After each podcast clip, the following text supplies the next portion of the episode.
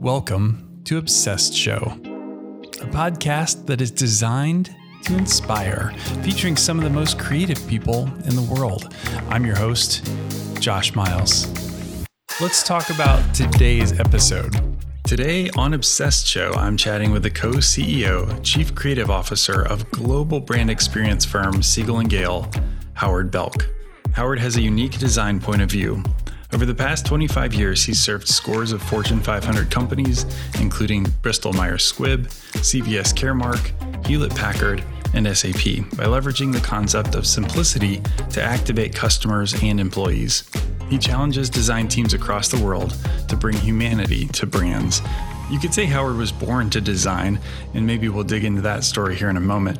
After founding a New York City based design company at the age of 28, which was purchased by Omnicom in 2001, Howard joined Siegel and Gale in 2004. Since then, he's brought simplicity, a global perspective, and systems thinking to designing brand programs for some of the largest companies on the planet. You may know, but I'm a total branding geek at heart, so I'm incredibly excited to chat with Howard about the future of branding and to learn more about Siegel and Gale. So without further ado, please enjoy this conversation with Howard Belk. Okay, kids, all the way from New York City, I've got Howard Belk. Howard, welcome to Obsessed Show. Hey, thanks for having me. I'm really excited to be here. And um, you sent me some really interesting set of questions, so I'm looking forward to digging in. Well, hey, I got to admit it, when I got the email from somebody representing Siegel and Gale, I was pretty geeked out. Um, you guys have done amazing work, uh, have a very storied past, which is awesome. But I started digging into some of your writing and some of your work on robots and AI, and I have a feeling we have a little bit of a uh, fellow interest in in future and futurism and those kind of things too. So I'm really excited to dig into all of this today. But you know, before we do, we've been stacking up a bunch of these recordings lately, and so I'd just like to timestamp these. So if something else crazy happens in 2020, we don't seem insensitive for not mentioning how the robot overlords took over in November or whatever. so it's it August. It, it, could totally happen. I'm surprised it hasn't yet. Um, in August 2020, here we sit. Um, you're in New York.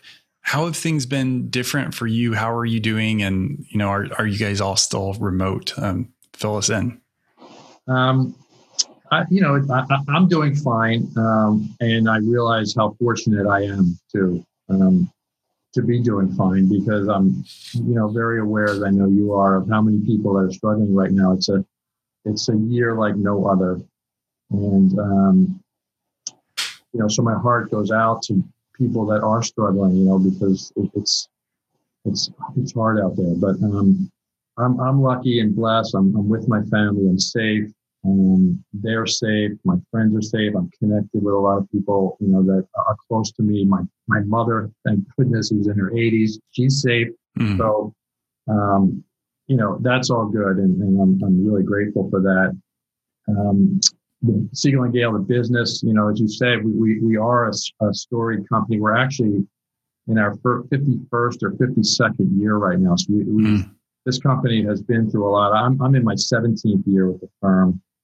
Um, never a year quite like this, but we've been through ups and downs. You know, the the, the dot com crash, the financial meltdown, and, and now the the pandemic. So um, we are lucky that we have a brand, um, and and we do have um, a great you know teams of people that even in a you know in a world like this that's sort of been turned upside down and people have had to entirely change how they work I've been blown away by you know the Siegel and Galers around the world and how they've just you know stepped up and, and figured it out and have barely missed a step really. Um, so it's totally different, Josh, but um, we're, we're, we're figuring it out every day. You know, um, it's 2020. Well, our, our our our mantra has been let's um let's distinguish between what we can control and what we can't control and focus our efforts on the latter and be um, pretty chill about the former.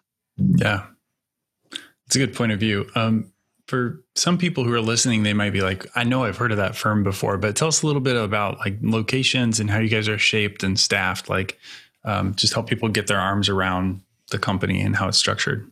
Sure. So Siegel and Gale was founded in 1969 by one of the giants of, at the time, the identity business, but that over the decades has really morphed into the branding business. Um, Alan Siegel, um, you know, was a real visionary, and he still is. Uh, I, I, actually, Alan turned 82 on Wednesday of this week. Mm, that's awesome. Um, he's our chairman emeritus today. I was lucky enough to work with him for nine years when I first joined the firm.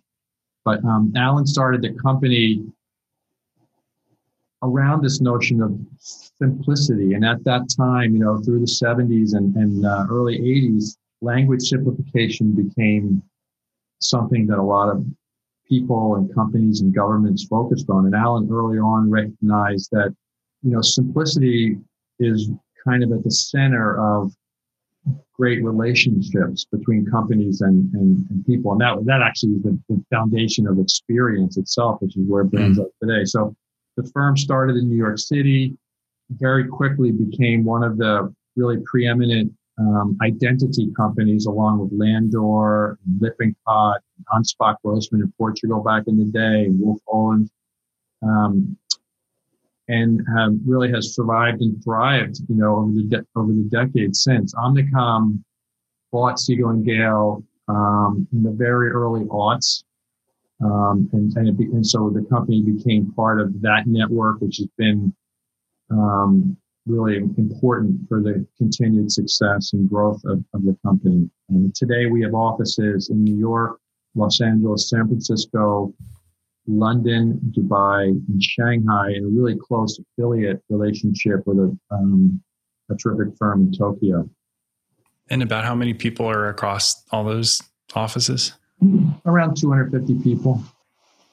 We're, we're, we're um, a lean organization in a way, you know, considering our, our scale and size. Mm-hmm. Um, and, and the, how we work has really evolved over the years. So interestingly, um, we do we we do more work, you know, more programs with smaller teams now than we've ever done. Yeah, that's cool.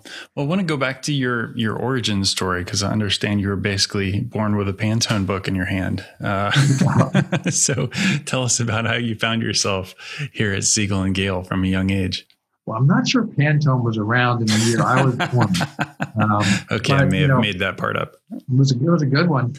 Um, well, you know, my parents were really into art. My father really was into um, art and encouraged me at a, a, young age to kind of dive into it, which I did. I, you know, I um, when I was, you know, around 13 or something, I remember he, he took me out to lunch with a creative director that he knew in Philadelphia and who talked about you know design as a thing. I didn't even really know it existed, mm-hmm. um, and how you know that that was sort of central to his career and things like that. I still remember that guy's name, and um, so it, it, sort of set me on that path. So I really focused on art and and and, and things like that. Um, you know, I did well enough in, in high school to graduate early. I skipped my senior year, got admitted to um, what was then Philadelphia College of Art, now is University of the Arts in Philadelphia, and got into a really strong design program. And, um, you know, my career was set off. I And one of the funny things, though, um, while I was in design school, my father had been in the newspaper business and then the public relations business, but always was an artist, uh, you know, in his own right, and you know, was really into printmaking. And so, um, you know, in his, he turned like 50 or in his early 50s, he just, he get, you know, he stopped working and said, I'm going to art school. I want to, I want to dive into the printmaking. So for a couple years, he and I were at University of the Arts together. I was in the graphic design department and he was in the printmaking department. And that was really trippy, you know, kind of passing each other on the quad. but it was fun, you know, and, and, my classmates thought it was awesome. Yeah, I remember, so, know, um, being in college and you know you get a couple people who are you know older in their life and they're back to school and learning something new and be like oh that's so cool that you're 20 30 years older than me and and here alongside but in that case it was your dad yeah and i think it happens it happens in the arts a lot you know yeah. people had a passion and they put it aside for one reason or another and then just realize it's it's um, i can't I can't not do this. So, how did you get to branding? Like, what was that something that you got excited about early on, or is that something that kind of later in your career became interesting?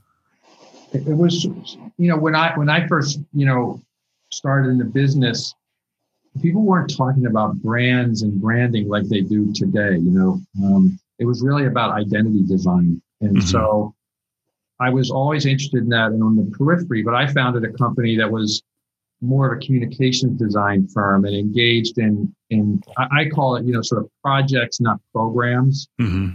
And um, you know, early in my career, I, you know, I really loved that. It was about materials and and making very precious things that were impactful and special and things like that. But they were, in a way, sort of one-off pieces. And so it was really sort of in the middle of my career that I started really seeing what was happening, you know, at, at identity firms um, and the scope and scale of their programs and projects and the impact, the lasting impact, what they had done um, was having, you know, on the world versus, you know, making a very lovely, you know, brochure or communications piece or something like that, which, you know, really uh, um, had a had a lifespan. You know, I don't know how mm-hmm. long it is. I mean, possibly in months. You know, certainly, you know, less than two years. And, and versus a branding program, which would set a company on a course that would last for a decade or more. You know, so that's what sort of attracted me to it is that notion of employing design and design thinking to impact a lot more people, you know, on a, on a much larger stage under much brighter lights. So, did that evolution from um, projects to programs, as you said, did that happen under your own agency, or is that something that you really kind of took on when you came to Siegel and Gale?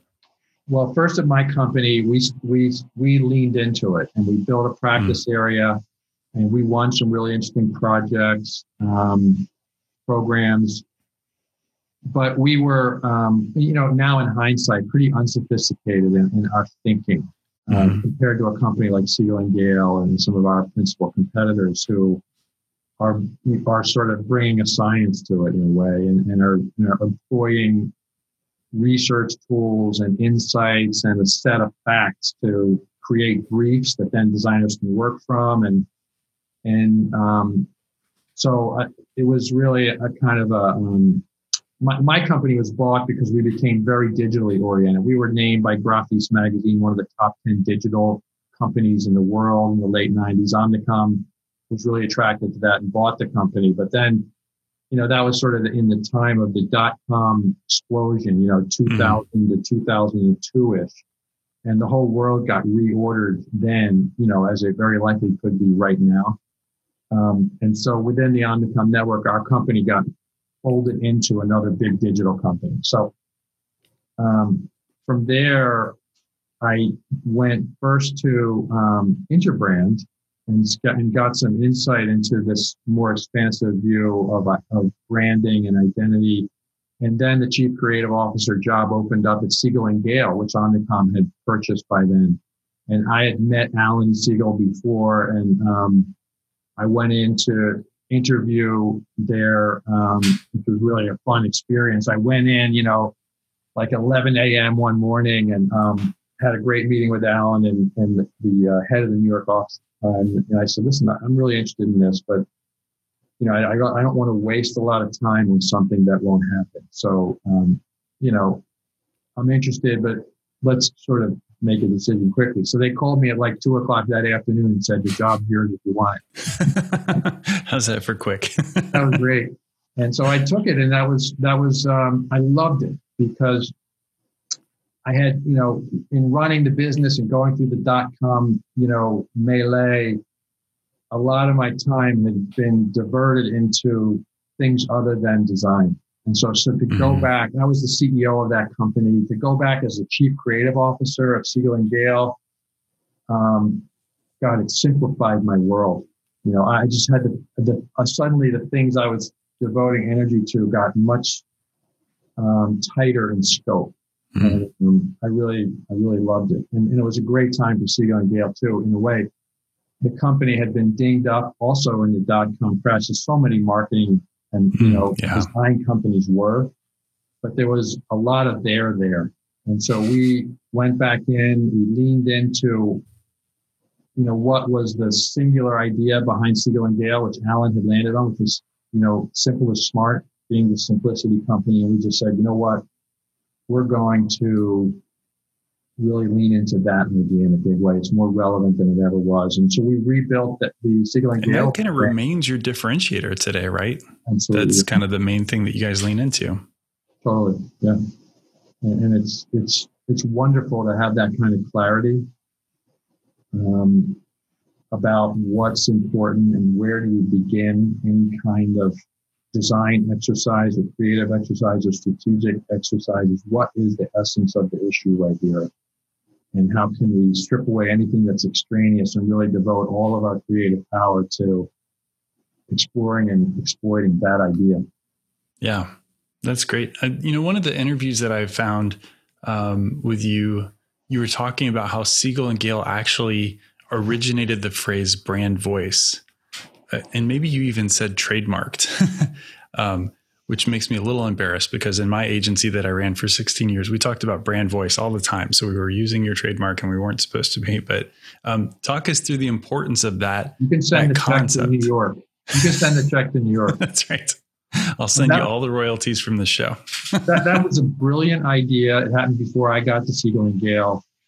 Um, probably you know in the 90s early 90s maybe even where alan and, and some folks there you know realize that um, this the notion of voice broadly is is an idea that can lead you to what is sort of unmistakably um, a brand you know, what mm-hmm. is the, the, the, the, the sound, the voice, the experience, the topics, the conversations that that brand talks about in ways that no other brand does.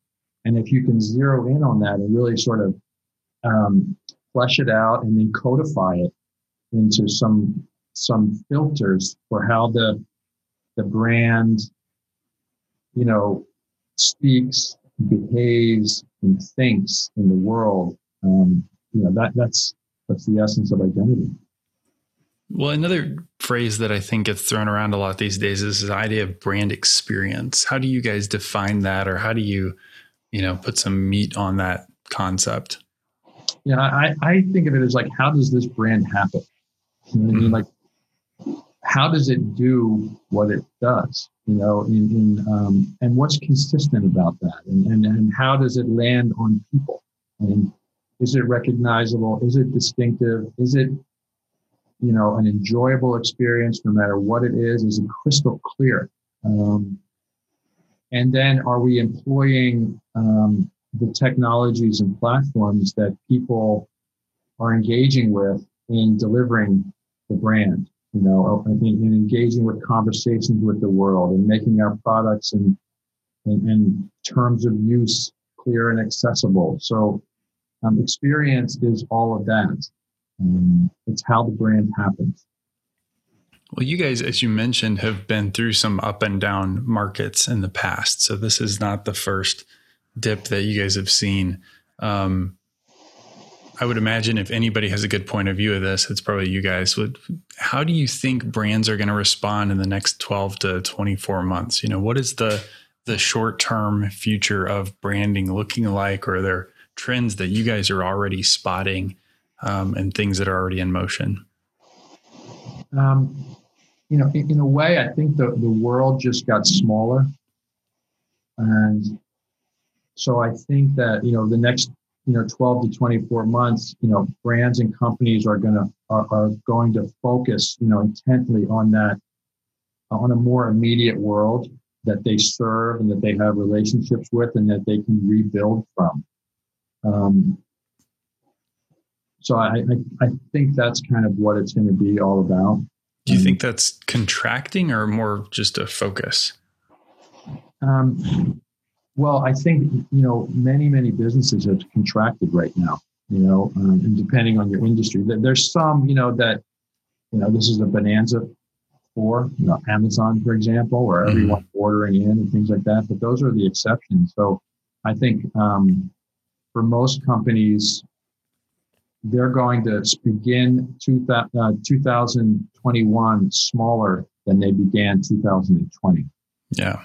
Um, and I think you know early in the in this phase, people might have said, "Well, this will last a couple months, and then things will sort of snap back to the shape and size they were before." Now, I think it's become clear that um, for most companies, it won't snap back to the size and shape exactly that it was before. And they're coming to terms with that. And they said, okay, that's our new reality, but we still have to grow.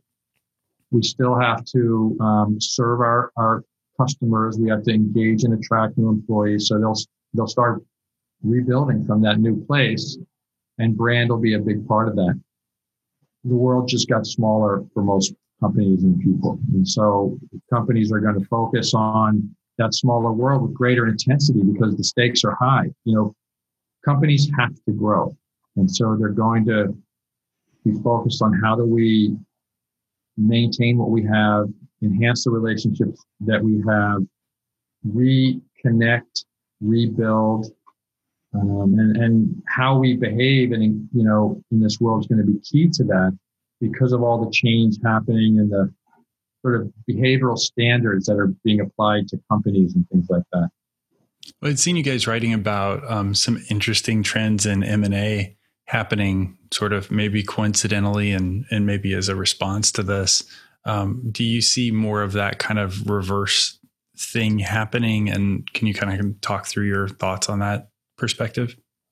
One thing that's happened as a result of the economic disruption is um, you know, a lot of companies um, are in survival mode and they're going to look, how do we do that? And so for many of them, it could be combining with former competitors and saying, listen, we're stronger together. Both of us um, could struggle if we remained by ourselves. So you're going to see, a, I think, a lot of those kind of combinations that are sort of forced by um, need. And then you're also going to see some companies that are in really strong financial you know shape looking out at um, companies they want to acquire because mm-hmm. they have great products, they have great customers, they have great technologies, and suddenly they're in um, you know sadly a vulnerable state.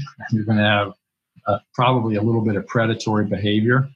Um, so some of it will be predatory, some of it will be survival, some of it will be friendly, some of it maybe not so friendly. But I mean, at the end of the day, I think that um, probably beginning in, in 2021, we'll see a fair amount of business combinations. Mm. And you know that those are the those are the things that drive business for branding firms because those mm-hmm. companies come together, a lot of complexity results. You've got to solve brand architecture issues, you've got to solve design issues, naming issues, overlapping product issues, and and um, that's where you know companies like Yale come in to help sort all that out in a way that um, is is manageable and and from which you can build in years to come. So maybe we can go down this this rabbit hole as part of this looking into the future thing, but um, I'm I'm especially curious what you see as the role of technology and how brands will compete in the future when we have things like like AI and robots and you know all kinds of of interesting things happening with the internet, of course, on any given day. Um, mm-hmm. Um, what do you see as the major factors kind of in that space? Uh, you know, technology is is the biggest sort of change that's happening probably in so many parts of the world, and branding is no exception. And so, you know, in the sort of immediate, it's how are people accessing, learning about, engaging with, purchasing, today. And they're doing it from the palm of their hand, from mobile devices. And so as we think about identity and systems and look and feel and experience, we're, we're beginning with how do how are people going to really engage with this company and, and turning processes and workflows upside down in a way and have that be thinking about you know dynamic imagery and voices and messaging and things like that as the starting place for design systems. So that's happening for sure. And that's really exciting. That's not bad. That's good, you know. Hmm. apart from that, you've got AI and um, and robotics. And when I say robotics, I don't necessarily mean R two D two, you know, and C three PO, but it's like anything that's sort of automated and and and uh, humanistic, you know. So it could be mm-hmm. voice mm-hmm. and, and all, all, kinds of things like that. That's going to be um, in widespread use. And so, one of the really interesting things about that is for, for brands is how do we bring um, humanity to things that are automated and they're not being run by people? You know, how, how can we mm-hmm. make sure that they are intuitive, that they're really responsive, that they you know are are using the latest technology so that um, that sort of scaled up automated response is actually working for people. And then beyond that, you know, can those systems and tools and platforms actually have some humanity? Can they actually mm. help people do what the things that make them human? You know, engage in, in a way that feels caring, that feels thoughtful, that feels bespoke, have them make connections, have them enable people to do important things, um, take frustrations out of your life. You know, um, those can all be brand moments, and they can all be unique to you know one brand versus another. So that's um, for designers to think about that um, is very interesting and important. I've had a chance to talk to a lot of um, CEOs and firm leaders uh, and it's interesting, especially the ones who come up with a creative path to understand like even how they spend their day, like how. And so I'm curious, coming through the design path yourself, um, what what is a typical work week if there even is one for you? How how frequently are you kind of like in in the work and advising on creative, and how much is it purely um, client uh, facing and strategy and writing and those kind of things? Um, yeah, yeah. It's. I talked earlier in this conversation about how what a joy it was to join Siegel and Gale as chief creative officer, um, and it was. And so, sadly today, you know, I don't get to do. I don't get to spend as much of my time, you know, talking to designers and things like that as I would like to, and I don't think I ever will. But that is the most fun that I have. Is you mm-hmm. know, we're thinking about briefs, thinking about clients, and just thinking about you know, what could be the driving idea for a brand and an identity and, and you know, set of experiences and how to how to make it happen, you know, how, how to how to implement it in different on different platforms. That's the most fun I have, mainly because um, the people I'm working with when I'm doing that, you know, they, they are so creative and so, you know, surprisingly fresh, you know. So um, some of my time is spent doing that, but not as much as I would like. You know, we're a global company, so you know, a fair amount of my time is just you know making sure the machine is running. You know, and what does mm-hmm. that come down to? Mostly, it comes down to people. Do we have the right people? Do they have the right tools? Um, are there things that we can do to um, you know help with collaboration um, you know, stuff is always going off the tracks. Can we help people, you know, rise up and deal with that moment in a way that, you know, allows us just to move on, you know, and, and solve it, um, and, and, not let it disrupt more than is absolutely necessary. So a lot of my time is and, and energy is around people these days, our people. And there is, you know, some some key client relationships that I'm um, involved with it. I, I really enjoy that. I love working with clients and, and helping them grow their businesses. You know, so um, that's you know those are most of the things I'm involved with. My I have a great um, co-CEO, David Srere. We work together, um, you know, for close to 17 years. We've been CEO, co-CEOs since 2010. It's a nice long run, and we've had a lot of success. Um, but David um, and I sort of divide up our, our um, regions geographically. So we both are in New York and, and, run the New York headquarters office, but I also look after our EMEA operations in Europe and the Middle East. And so some of my time is spent doing that. Cool. You know, we had talked a little bit um, at the top of the show before we started recording about um, you know, case studies and projects that you might want to talk about. And one of the ones that we uncovered, uh, this little university branding project near the Red Sea, which turned out to be, by by my opinion, maybe the most amazing case of scope creep that I've ever heard of. So, tell us a little bit about where that little university project took you.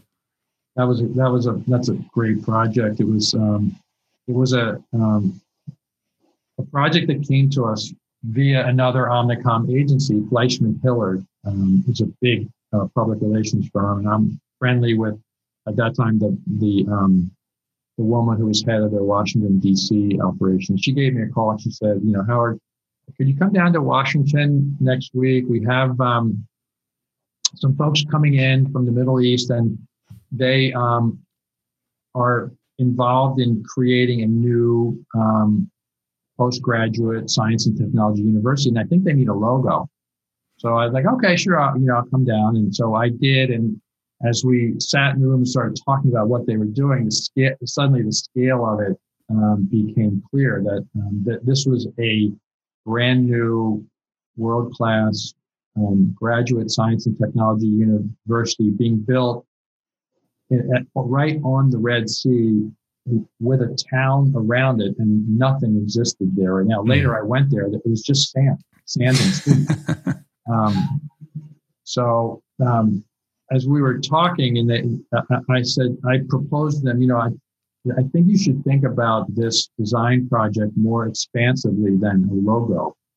And the mental model I would have for you is Disney World in Orlando, Florida. Mm-hmm. And if you've ever been there, you know, you start to have that experience when you're miles away from the, the, the rides. Yeah.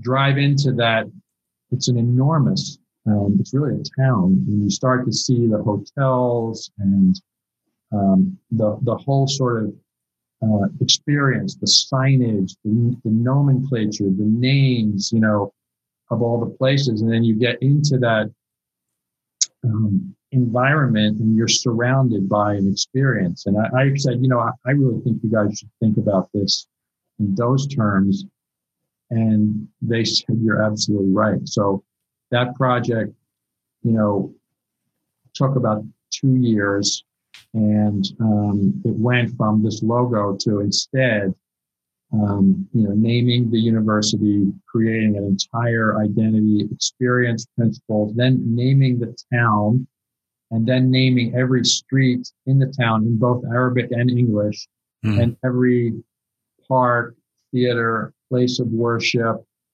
you know, golf courses, you know, just a, a whole, creating a whole experience. And, and it was exciting both for that, the scale and scope, and that it was really, you know, employing design to create an incredible experience, but also because that university um, was going to attract people from all over the world and you know we thought could really be a force um, for peace, to tell you the truth, you know, to educate people, to expose people to different cultures, to really celebrate intellect ideas and things like that. And being right at the crossroads of so much conflict in the world, the Middle East, that it could be really a force for positive change, you know, which I think it is today. So that was a, that was a pretty cool project. Um, and a massive scope creep. Right. I don't think we said what the name of it was. It's, it's the King Abdullah University of Science and Technology. The acronym is KAUST. And, you know, and as you were teasing me about, why we work for so many um, clients that are acronyms. Yeah, what is it? I have SAP, DXC, CVS, and HP. Um, and that's only some of them. There's, you know, there's, there's that's a handful. Yeah. Um, you know, I've heard so many takes on this. So I, I've got two questions in this whole acronym joke here, but they're real questions. Um, one is I feel like so many companies, when they get to have this global presence, that like the acronym naming becomes kind of the default, or maybe that's the smartest, or maybe that's the easiest. Um, how do you guys advise a firm like someone like Hewlett Packard, who's like, okay, do we go by the full name or do we take it to HP? And how how do you kind of coach them through that branding decision? Yeah, well, it's a great question. And as with so many things, there's not like everyone is sort of unique, you know. um, sometimes, like in the case of um, SAP, those letters stand for very long German words that uh, Americans would, and people in everywhere except for Germany would really struggle with. In fact, the, the longest word on, on that there is, I think, is a German word. You know, you could like Google it. You know, but um, so that became something that that's and, they were called SAP before we ever got involved with them back mm-hmm. in 2009. Um, and so it was sort of in place. It was established, and and there it was a simplifier in a way.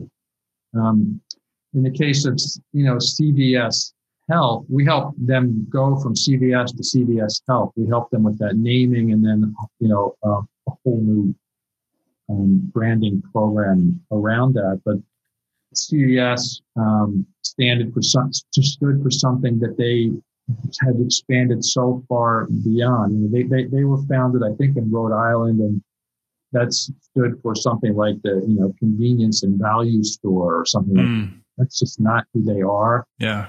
But meanwhile, they had, you know, over 5,000 stores around the country. And so the notion of changing all that signage, that would have been, that would have cost them more than $100 million. Mm. So hmm. there, there's a practical reality to that, you know.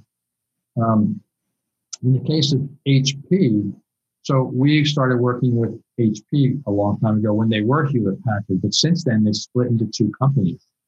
So now one is, and so it became a trademark issue in terms of an ownership issue in terms of those two brand new mm. companies. Mm-hmm. And so as the company split, they agreed one would be HP, and it's actually HP Inc., and the other one would be Hewlett Packard Enterprise. And so there, there were sort of legal and trademark issues that drove that. In the case of DXC, you know, we helped them with that name too.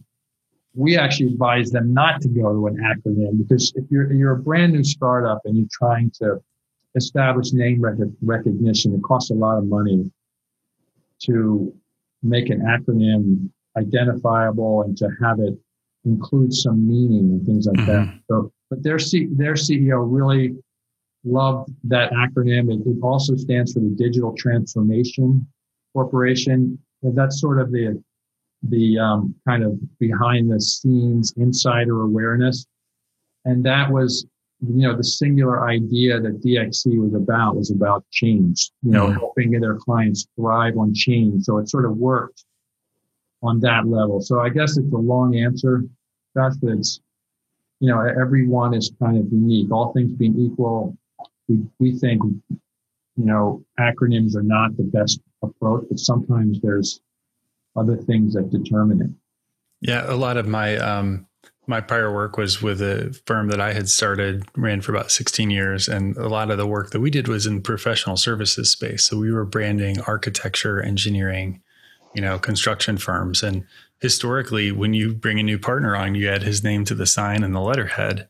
And yeah. so those those firms often became acronym firms as well too. So it's right. um, you know I've had these conversations so many times with clients. It's it's just interesting to hear your perspective on that. Yeah, they can get unwieldy for sure. right. And sometimes you know the it's interesting, and this is true of brands. You know where in a way that for really established brands, the public in a way is a major stakeholder, and sometimes I think you know a kind of a co-owner.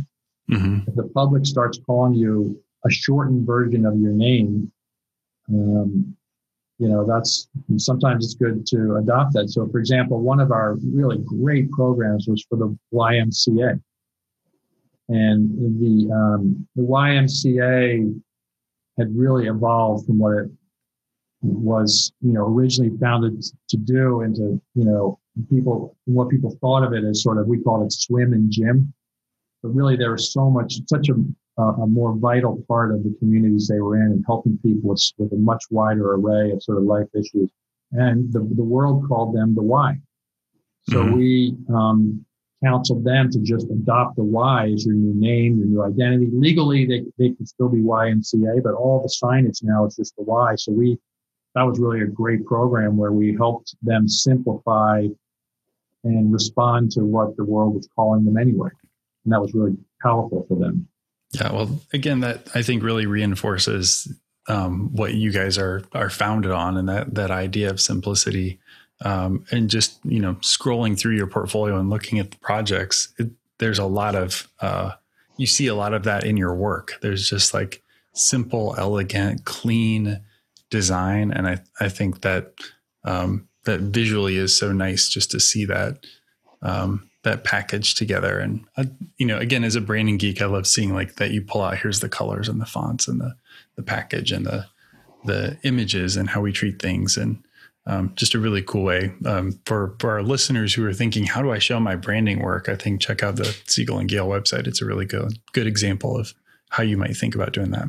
Yeah, yeah, the best work. I, I, you know, I'm a student of what Siegel and Gale has done over the 50, you know, last 50 plus years, and, and you know, if I were going to land on the, um, you know, the ten, that my ten favorite projects, you know, mm-hmm. they're all the simplicity is at the core of them, and of everyone in terms of the idea and the and the design and the, and the elements and the logo or logo type and, and the fonts and just um, they're really amazing. And, you know, like, you know, we mentioned CVS Health, you know, just to have the heart as its symbol, you know, it doesn't mm-hmm. get any simpler than that, you know, or Hewlett Packard Enterprise, where it's, you know, a rectangle, um, which, you know, we call it the element. And that, that thing is designed, it's so simple, but it's designed to be cinematic and move and, and, and allow imagery that um, represents clients to, in, to interact and be at the center of the element. Um, and so it's really best seen in, in animated and, and, cinematic ways, but it doesn't get simpler than that. And those are, you know, really powerful solutions. And that, that's our best work. The, the work that has that level of simplicity. I mean, what what we what we've just done for Bristol Myers Squibb, you know, that's true for that too. It's it's so fantastic. Do you feel like the simplicity message is what um, potential clients are responding to when you're when you're pitching new work or someone's coming to you? Is that is that what they're is that what they come to you seeking? Yeah, I think often that absolutely. You know, we're known for tackling kind of complicated, messy, you know, problems where you've got a product. You know, sometimes you know over companies are over a ten year period could acquire a hundred other companies or more. Mm. Yeah. And so they wind up with a mess of names and logos and, and, you know, brand architecture that's impenetrable, you know, and, uh, you know, identity systems and tool sets that aren't nearly robust enough for what they need or, you know, they don't have the, the guidelines and training programs to allow people to, you know, implement the brand, which is what they want to do. Um, mm-hmm. So that, that companies often come to us when they've got that kind of complexity getting in the way of, you know, really a, a clear um, approach to the market. Um, and you know, when you know our competitive set, you know, there are half a dozen companies, you know, brand experience and identity companies in the world that are sort of at our scale. And you know, the, the the most successful ones, they have a singular brand idea. Like one of them is about brand valuation. One of them is about disruption. We're about simplicity. It makes yeah. it really easy for clients to put us in a bucket and say, okay, we, we talked to these um, great companies. This one is about this. This one's about that. These are the simplicity people. Every executive says, well, let's make, I want to talk to this simplicity. Right. that was Alan Siegel's genius to land on it, and it's sort of more relevant today than it was then. Yeah, as the world gets crazier and more complex, that just we, has you know, so much we more hire resonance. people. That's when we hire people. That's so critical. We we um, you can divide the world into you know the people of the world in, in a lot of different ways. You know, one of one of the ways we we divide them there's yes people and there's no people. You know, we want yes people. Those are people. There's people that uh, something lands on their desk and they immediately start thinking about why that's going to be hard to do. You know, what the challenges are. And there's other people that think about, start thinking about how can I do that? And how can we do that? Mm-hmm. And, but another, another bifurcation is simplifiers and complexifiers. And, um, we, we love simplifiers. Yeah, I think there's this uh, this element of optimism and curiosity that comes with that that end of simplifying. Uh, that that I'm I'm not hearing you say those words, but that's what I'm hearing you say as you're describing those people. Yeah. What do you think is one of your proudest professional moments, especially at Siegel and Gale? I, I think you know coming into Siegel and Gale in, in 2004, you know, just after um, a lot of turmoil in the economy, not long after 9 11 and everything that followed from that, the company was, um, you know, was hurting really. And so, um, you know, with David Srere and with Alan Siegel and with, with a, you know, a core group of people, realizing that um, this, this company had a lot of life in it. And and um, and it had an idea that was more relevant than ever, and and building around that, and then over the next you know years, more than tripling the size of the company and opening offices around the world and attracting an amazing group of of colleagues, um, and you know doing what we did with the company is uh, probably my proudest um, you know achievement. You know, even more than individual jobs, which was so gratifying, um, mm-hmm. is what we did with Siegel and Gale. And, you know, and David and I are, you know, to this day, really grateful to Alan for the, his tutelage and mentorship and the way that he set us up to take over. And, and our, you know, our goal is to, for Siegel and Gale to be, you know, more important than ever long after we're gone. Like companies like. Landor are long after Walter Landor, that company is still out there and, and Lippincott is still out there, you know. Wolff Olins, you know, Wally Olins is gone. The company is still out there and, and, there's an idea that's driving it. And so one of the things we want to do is make sure that and Gale is one of those firms. Very cool. Well, it feels like you guys are well down that path. so that's that's awesome. Um, maybe in addition to Alan Siegel, um, who would you list as your design heroes? Um, well, I mean, Paul Rand is one of mine, just because the, it was the combination of sort of wonderful design and originality and wit. You know, mm. and, and I, I, think wit is so important to great design. That there's there's always a another way to look at it. There's always a hidden message or something like that. So Rand had that. And one of my heroes is April Greiman. Mm-hmm. He was a breakthrough original thinker with wit and cleverness. And, um, you know, I love the, the work she did and was part of. You know, a lot, a lot of my heroes, believe it or not, are people that I've worked with here at Siegel and Gale, some of the great creative directors here. Um, you know, Doug Sellers and Ann Swan and Young Kim, um, Matthias Menke, Sophie Luttman, um, you know, there's some Rafael Medina, you know, just really terrific people that they just blow me away. You know, I love being with them. I, you know, some of them are gone, but the work that they did is some of our best work, and it was it was um, it was great to be around them. So, um, and then you know, um, I, I, get inspired a lot by you know reading and, and reading about people that aren't in the design world. I just finished a biography of Muhammad Ali. You know that um, really sort of chronicled him as he emerged on the stage in the 60s and became an anti-war protester and um, sort of did it his own way.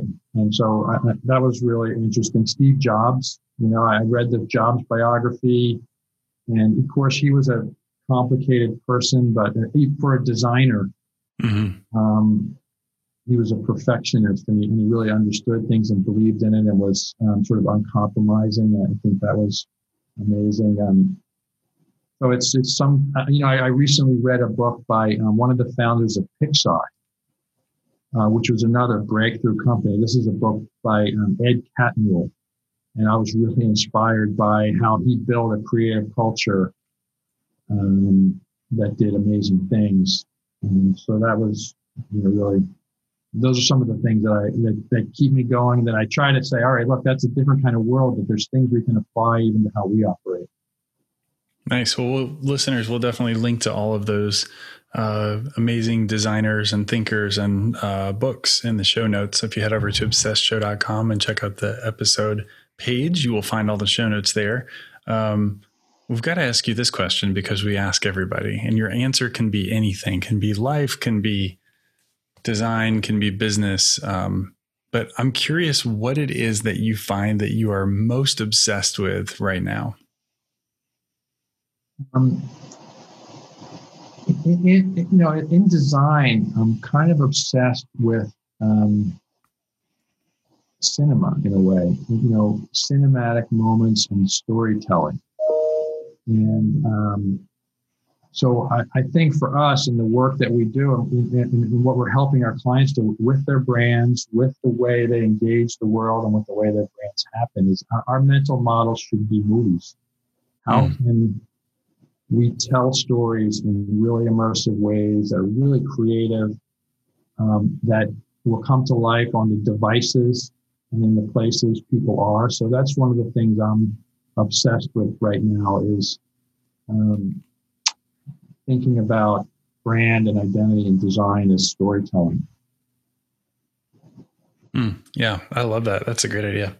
Um, I've uh, was just telling my last interview that I've recently been really digging into photography and video and film and thinking about the, all the storytelling pieces that come into film because it's it's not just the script and the tone and the message, but then it's also how you choose to frame that and how you choose to kind of show every literal point of view and help Absolutely. the kind of guide the viewer through exactly what you want them to see and how you want them to see things. So, um, yeah, and so it's it's the stories you tell and it's how you tell them and where they are. I think you're exactly right. And so for us, you know, it's not just okay. How do we? How it's not just saying okay. Here's how you're going to tell stories about what you've done for the world or how you're doing it, but here's how you're going to tell it in a way that's uniquely you. You know, so it's brand voice again, right? Mm. And um, that's uh, something that's really exciting to me. I love it too because it involves multiple practices at our firm, right? So it's the design team, it's the experience and digital team, it's our content team, our, our writers, um, and it's our strategists because those stories, there needs to be a red thread, you know, across those stories so that they all become proof points for the brand promise, right? Mm-hmm. So that's what I like about it too, is that to do it, you pull together all these different practice areas and so that you get some really rich collaboration and bright fireworks. Yeah, 100%.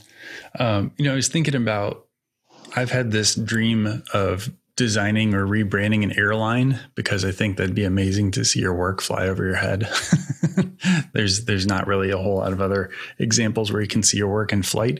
Um, do you have any dream projects or dream clients or anything you're you're really interested in in tackling in the future? Uh, well, that would that would be a great one, you know, because I'm like you. one, one of the things I love about this business is, um, you know, tens of millions of people see what we do, you know, mm. more. You know, in, in the case of CVS Health, five million people every single day are walking into CVS Health stores. You know, so I love doing things that um, you know, affect the course of companies and people and lives and businesses and that the, the whole world gets to see. Um, you know, at Siegel and Gale, we've done so, you know, we're really lucky that just the range of companies that come in to, to talk to us. So, um, there's not like one I want to do that we haven't done um, I just I like them all. I'm excited about them, you know. And, and, but but we do get you know new ones. Like we had um, this past year, Jeffrey Katzenberg, you know, one of the um, you know giants out in Hollywood, and and Meg Whitman, the former CEO of Hewlett Packard, did a startup called Quibi, which is about new content, sort of a competitor to Netflix. It's short form, mm-hmm. delivered on mobile devices, and we did all the branding for that. And that was really cool because it was a breakthrough startup company, but at scale. Um, so that they, they come in all the time. I mean, I, I, but I get excited about them all. You know, we, we recently, um, rebranded Bristol Myers Squibb. You know, they had a, they had an identity that was over 30 years old. They had just made the largest acquisition in pharmaceutical company history. And, and really were changing their company and wanted a, a story that represents who they are and are going to be. And that was terribly exciting because of just the scale and, and profile of that company, that they're right in the heart of major healthcare issues and it was sort of a change moment. And one of the things too that I love is we work with CEOs and, and really senior people. And when you come across um, really creative and, and um, thoughtful and brave CEOs, that is a lot of fun. Do you feel like there's anything in particular that um, that CEOs have to do, or the any qualities that makes someone a really great CEO? Like, is there any commonality that you've seen in those clients? Well, you know, they have a you know they're very strategic and have an expansive view of the world and where they fit into it. Um, they're very good about of, at thinking ahead, of seeing around corners. So not only what's happening now, but if different courses are chosen, what's likely to happen going forward. They're very, very good with people at, at, at recognizing talent, real talent, real ability, and cultivating it and, and building teams. Um, you know, the ones that are, you know, really admirable are ones that have a strong sense of um, their role in society. Um, so, you know, one of my friends and colleagues is Bruce Broussard at Humana, one of the smartest guys I know, and he and they, they play a role in people's health and well-being, mental health as well as physical health, and that's on his mind all the time. You know, people like that just blow me away. But um, and they're brave. They're brave and they want new ideas. So, hey, before we let you go, I'm curious if you have maybe a favorite piece of advice that you've received in your career, or maybe a piece of advice that you like to pass along to your team. Um, you know, I, I there's like gosh, lots of them. You know, I mean, they come from different places. You know, one that I, I remember reading a long time ago, but it stayed with me is don't expect what you don't inspect.